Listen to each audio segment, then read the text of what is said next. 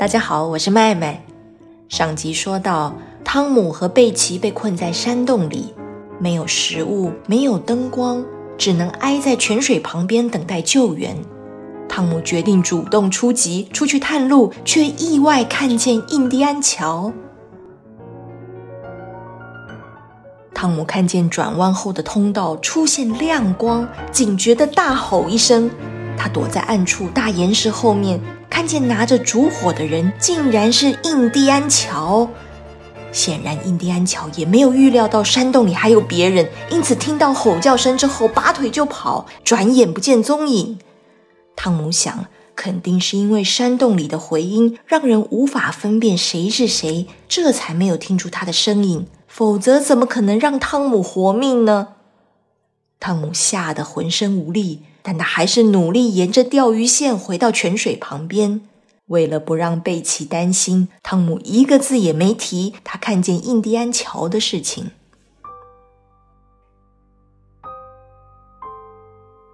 在幽闭的山洞里，黑暗还不是最令人害怕的，更难忍受的是疲惫和饥饿感。他们在泉水旁边又度过了一个漫长难熬的夜晚。但谁晓得呢？这里不见天日的，也可能他们度过的是一整个白天。两个孩子因为饿得难受醒过来，汤姆再度出发去找路，即使会遇见印第安桥或者其他危险都不在意了，总比饿死好吧。贝奇非常虚弱，几乎陷入昏迷状态。他气若游丝地说：“汤姆，我没力气了。”大概快死了吧。汤姆紧紧握着贝奇的手，声音哽咽，却努力强打起精神。贝奇，我去找路，很快会回来，你一定要撑住，我很快会回来。接着，汤姆手里拿着风筝线，爬进一个通道里。饥饿令他沮丧，但一想到死亡距离他们如此接近，更让他感到悲伤。这一天已经是星期二的傍晚，圣彼得堡小镇沉浸在哀伤的气氛里。两个走失的孩子仍然音讯全无，大家为他们举行了公开的祈祷仪式，每个人都诚心诚意盼望他们早日归来。可是过了这么多天，搜救队伍没有任何进展，大多数人都已经放弃了，回到自己原先的工作岗位。撒切尔夫人因为忧虑而病倒，发着高烧，嘴里不断呼喊着贝奇的名字。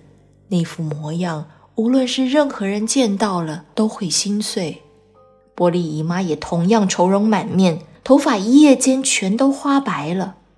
整个小镇被一片绝望的阴霾笼罩，直到半夜，镇上的大钟突然当当当的响起来，顷刻间街道上就挤满了人。很多人连衣服都还没来得及穿好，只听见有人激动的大喊道：“大家快来！孩子找到了！孩子找到了！”小镇突然灯火通明，镇上的人浩浩荡荡涌到大街上，欢呼声此起彼落。这是他们度过最振奋的一个夜晚。村民们一个接一个来到撒切尔法官家里，见到两个孩子又亲又抱，使劲地握住撒切尔太太的手。他们想说点什么，却又说不出来，泪水洒得满地都是。波利姨妈和撒切尔夫人都开心的流下眼泪，又哭又笑的。汤姆被一大群热心的村民包围，讲述这次惊险的历程，当然时不时一定要加油添醋，大肆渲染一番。汤姆仔细描述了他和贝奇是如何和同学们走散的。最后又是怎么离开贝奇，独自一个人去探险？汤姆按照次序，顺着第一条和第二条通道，一直走到风筝线能够得着的最远的位置，发现没有结果之后，又顺着第三条通道向前走，直到风筝线全放开。他决定要往回走的时候，突然看见远处有个小亮点，看上去像是日光。于是他丢下风筝线，朝小亮点处摸索过去。等他连头带肩膀一起挤出小洞，看见了广阔的密西西比河滚滚流过。如果当时是晚上，那他绝对不会发现那个亮光，更不可能找到出口。他赶快沿着钓鱼线回去，把这个天大的好消息告诉贝奇。贝奇却以为汤姆在骗人。汤姆费了好大的力气说服他。等他们摸索到洞口，能看见蓝天白云和滚滚河流的时候，内心的激动根本无法形容。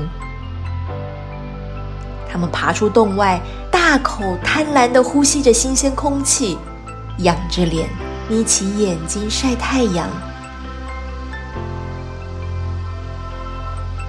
当时有几个人乘小船经过，汤姆向他们求救，说明自己的处境。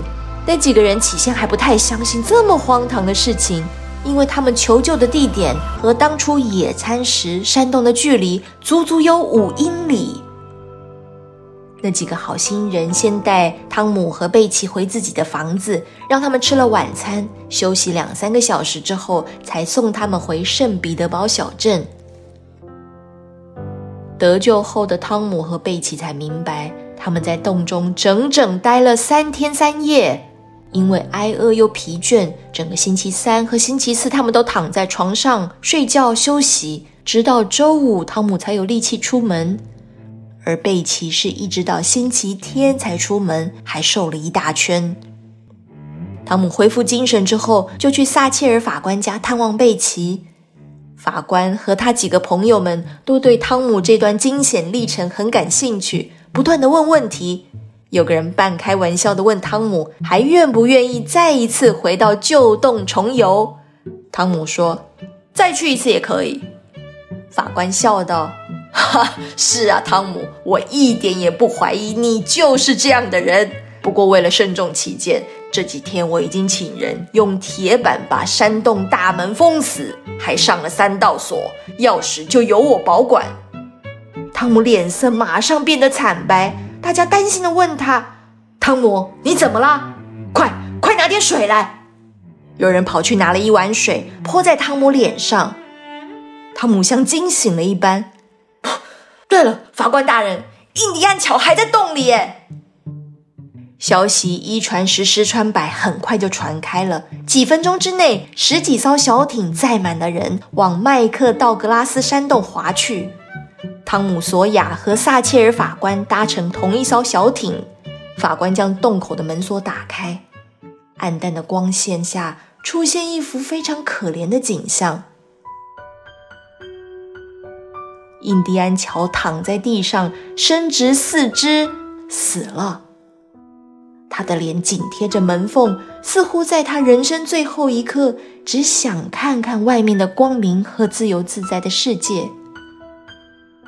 印第安乔那把猎刀还在他身边，刀刃已经裂成两半。在他死之前，一定曾经拼命拿刀砍过封锁门的大横木，大横木上被凿出了一个缺口。可是用刀砍这样坚固的门框，等于是拿鸡蛋砸石头，一点用也没有。印第安乔一定也明白这一点，他砍大横木只不过是为了找点事做。打发最后绝望的时光。看到这一幕，汤姆的内心也为印第安乔感到悲伤。毕竟他也曾经被困在山洞里，这个家伙当时的痛苦和无助，汤姆非常能够感同身受。但是这一刻也终于让汤姆感觉安心，松了一口气。自从在法院作证那天起，汤姆总是担心印第安乔的报复。村民们把印第安乔埋葬在山洞口附近。汤姆接着立刻去找哈克，要跟他说件很重要的事。没想到哈克却抢先开口，脸色阴沉的说：“汤姆，你去野餐那天，我看到印第安乔离开旅馆，我一路跟踪，但是还是跟丢了。现在印第安乔又死了，我觉得我们永远也找不到那些金币了。”哈克，金币根本就不在旅馆的二号房啦！哈克仔细打量着同伴的脸，难道你又有新线索了？哈克，金币就在山洞里！哈克的眼睛闪闪发光。汤姆，你再说一次，你不是开玩笑的吧？我说的都是真的。哈克，我们一起去把宝箱找出来吧。